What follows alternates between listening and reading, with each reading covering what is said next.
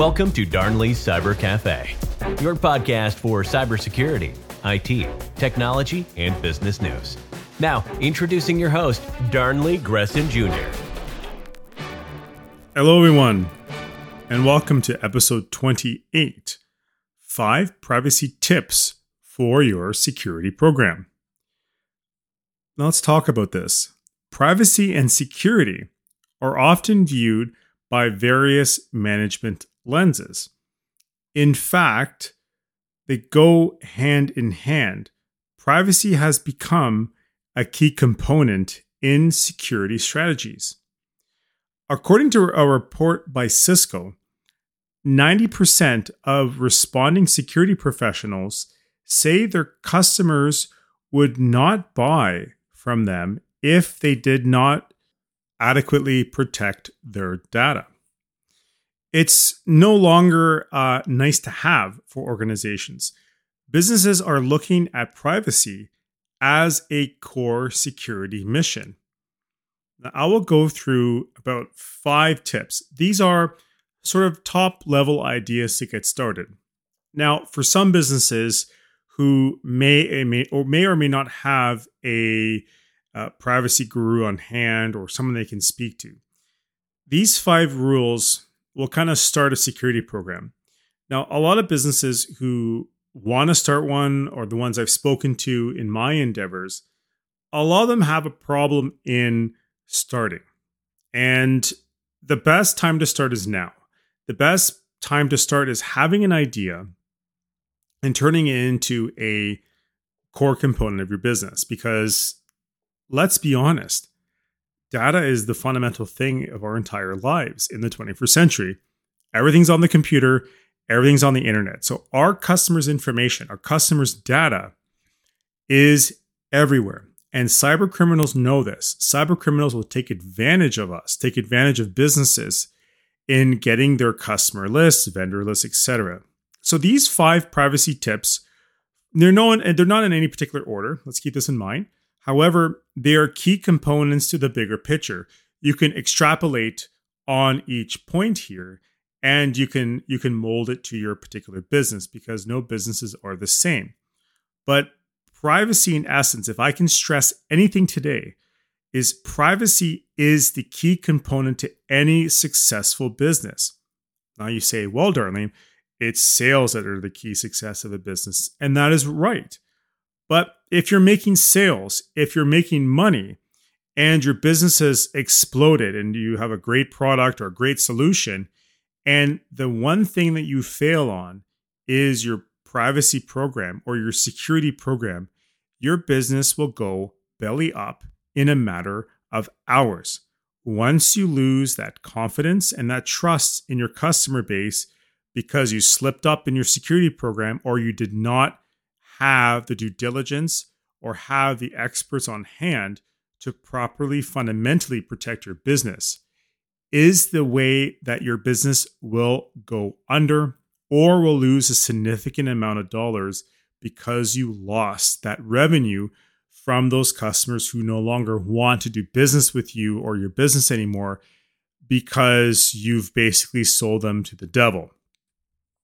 Tip number one educate your users. This seems like a ultimate no-brainer, but I constantly see businesses drop the ball, constantly drop the ball on a very important aspect in their cyber hygiene. You should enforce a privacy protection with the best practices. Now, there's some best practices here, but the most key fundamental thing is making security and privacy, building that into your company's genetic makeup from the get go, or build it into the environment in some way, shape, or form, regardless of your size.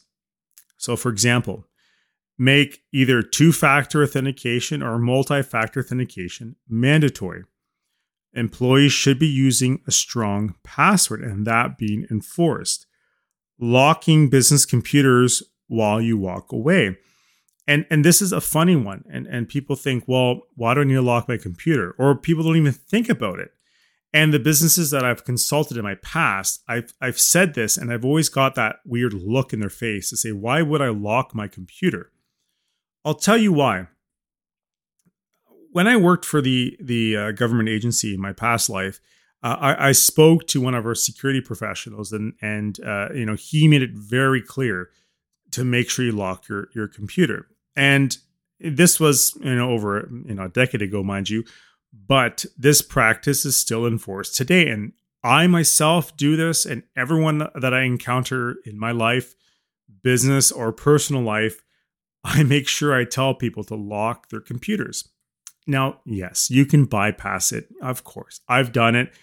The point is that this is all kind of one piece of the bigger puzzle when it comes to your cyber hygiene, because locking your computer will help deter theft or help deter someone from accessing that computer and taking away that information.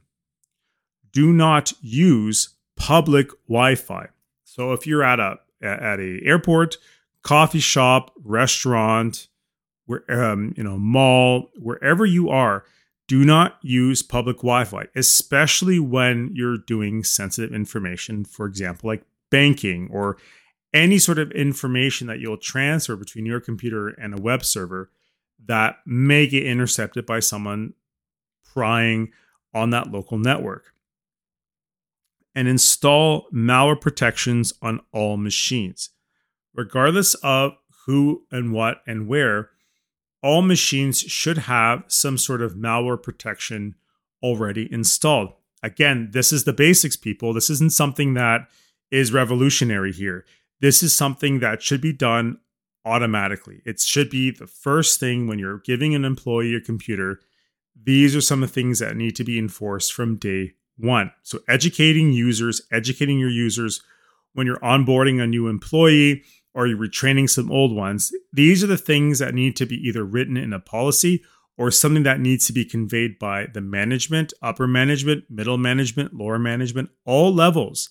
And I say this because a lot of businesses, a lot of business leaders um, enforce this, but unfortunately, they themselves don't do this. And I have come across some very financially strong people who've come to me and said, Darnley, I have been hacked. I have been breached. Someone had access to my account and they have, you know, lots of money in their account uh, that was unfortunately stolen. And they were, you know, CEOs, CFOs, CIOs, etc. But the point here I'm trying to make is that they enforce their employees, but they don't they don't walk the walk. So this is very important from the top down. If any education needs to be done, is that the C level, the, the management team, the people who are making the important decisions in any form of businesses are the ones that should be doing this. And this is very important because I've seen this more times that I can count on my hands and toes of C level individuals that are not taking these right precautions. They just don't care.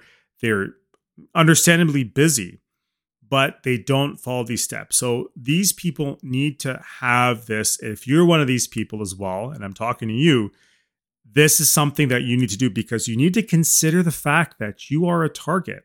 You are a, a big target as well because your name's behind it uh, uh, criminals will know who you are and how you operate, and they'll try to get take down the business from the the top down just as much as they're trying to get take down the business from the bottom up. Your name in an email, your your your voice, anything like that that criminals can use against you or against your organization, they will try that. And more on that in a later podcast. Number two, make privacy a priority this kind of goes hand in hand with number one, with educating your users.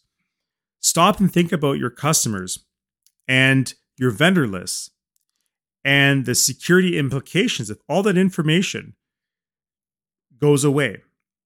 Or if your list contains uh, customer financial data, think about the implications. Think about where specifically this information resides in your business. And again, not all businesses are created equal. Sometimes you have vendor lists, sometimes you have customer lists, sometimes you have distributor lists. Whatever the list is, that this list can contain sensitive information and being able to identify where these are locating and located and, cr- and creating a privacy policy is a step in the right direction. So, for example, if you're a small shop, let's say a real estate agency or a medical office, you need to start by caring about your privacy. Step one in all of this is caring about privacy and to make sure and to make the assertion that you'll be able to stop your customer or vendor's information from falling into the wrong hands. Now, remember, privacy is a fundamental human right. Now, people say to me uh, all the time as well when it comes to privacy online is things like, I got nothing to hide that's probably the number one thing I hear the most. I have nothing, nothing to hide, and I want to implore something to you, you listen, my listeners here, is when you go to the. And sorry about the example, but this is how I work. When you go to the bathroom, you close the door, right? We all know what you do in there. We all do it. Let's be honest here. But when you close the door, that is your fundamental right to have privacy while you do your business in a washroom. This is the same thing when it comes to your online and your digital privacy. You need to have that, you don't need to have, you have that right to ensure your privacy. Unless you're listening from a, uh, a communist country, then you know disregard what I'm saying because you have no rights. but I digress. Privacy is your fundamental right, and and in most of these countries out there in the world, you have that right for that protection. So this is why for your business, you need to make privacy a priority because you need to protect your customers, your vendors, your distributors' information to avoid being a target from cyber criminals and from you suffering from reputation loss. Number 3.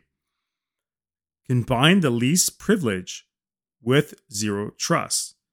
This revolves the basic notion that everyone in an organization gets assigned access only to the data and apps it's required to do their jobs. Companies need to define who has authorized access to data and, and to enforce it with proper controls. Now, what I mean by this is the fact that a lot of businesses, again, that I come across, have sort of an open door policy or very limited controls in terms of who has access to data. So, for example, uh, I deal with a uh, ad agency, and they have specific people who have access to one of the shared drives, one of their online shared drives. One thing I noticed when I was in a consulting engagement was the fact that they had allowed their administrative staff access to sensitive company information. So, one of the shared drives was wide open for some admin staff to look into. Now, what the the management and, the owner said to me was that you know they trust them and stuff like that. But what if, let's say, for example, one of those admin staff computers open up an email or open up a USB drive or any of the sort, and their computer gets compromised, and a hacker has backdoor access to that particular machine. Well, case in point, once that machine is compromised and thus being connected to that SaaS uh, drive, they the the hackers would have access to the entire database. It would have access to sensitive information, whereas the admin staff just needs enough information to do their job. It does not need this exact privileged access to be able to see uh, certain financial information with the organization. So going through zero trust, when saying no one has access to it, and going through it with a fine, a fine um, comb to say who has access to this shared drive. Does the CEO, CFO need this access? Yes. Does the admin staff need access to this? No. So by going through when you're allowing privileged access to certain resources in your organization, making sure you start with that zero trust model will help assure the protection of your organization if and when it does get breached or attacked by cyber criminals or you get attacked by ransomware. So, another example with that same example I said is if that administrator opens up a USB drive from someone who is coming in for an interview and forgot to print their, their resume, for example, and if that drive was infected, the the administrator computer would be locked down to the point where it would not have access to the privileged drive access on the SAS drive. Therefore, that machine will be isolated with that ransomware and that machine would be shut down. And the um, CIO or the security IT administrator would be able to sanitize the computer and have it isolated in its own island and not affect the entire drive ecosystem. Number four, follow best practices in existing privacy. The first thing in adopting a strategy is to consult the regulations put forth by your country, state, province, etc. How they define personal data as information such as name, email, and credit card that can have a could basically have identity to an individual or person. Businesses need to understand what is being collected and how to protect user data. A few examples. Again, our listeners are far and wide, so I couldn't list off every single um, privacy laws or privacy organization, but a few big ones to mention is the European GDPR and the California CCPA are some great examples amongst many out there in the world to model off of. The, the transparency in your data collection is fun, it's a fundamental pillar for businesses looking to make uh, a, a trusting, a long term trusting relationship with their customers. And you say, well, why is that? Or how is that? Very simple. When you deploy a best practice policy in your in your organization, no matter what it is, you're already putting the best interests in your in your you're you're putting your customer's best interest in hand when you are allowing your organization to maintain a best practice, what you are doing is you're setting up your business for success. Now, like I said earlier, sales are important, making money is important for business. I understand that. But these best practices are the backbone of the bigger picture, of the bigger sort of proverbial body of your business to say, that will keep and maintain your business from falling for threats or getting attacked or being taken advantage of if a, if a malicious attack comes to your doorstep. Now, and last but not least, number five, track the data. Companies should document all data transfers, both within the organization and outside through, let's say, third parties and downstream to your vendors. Companies should build this into all your projects and involve that involve personal data as it's very important to document the data, the chain of custody in the event of a breach or a mishandling of data. As part of this, companies need to identify the threats and then mitigate them. So, this really comes down to understanding your data, understanding where your data resides. And again, I've talked about this countless times for all sorts of businesses, big and small. That understanding where your data is coming from and where it's going and maintaining that knowledge from the top down. Sometimes the management of any size organization gets lost in the day to day, which again is understandable but being able to document or maintain a document of your data going to and from your business is of vital importance. This is something that needs to be conveyed to all sorts of businesses, start startup businesses or or um, grandfather organizations. They need to be maintained and monitored, especially in the 21st century, where you know data can be spread in a matter of seconds. So a privacy by design model is an effective way for organizations to protect your, your personally identifiable information and maintain visibility of users or your vendor data. So you can follow these privacy tips. Like I said earlier, these are not meant to be the end all be all. These are meant just to be at a 40,000 foot level of how to get started. When you're a business saying, well, how do I maintain a security program? These five steps will put you in the right direction of your privacy by design program. Thank you for stopping by Darnley Cyber Cafe with your host, Darnley Gresson Jr. We hope you enjoyed your stay. Next time you swing by the cafe, bring a friend and share the show with them. That's all for this episode, folks. We will see you next time.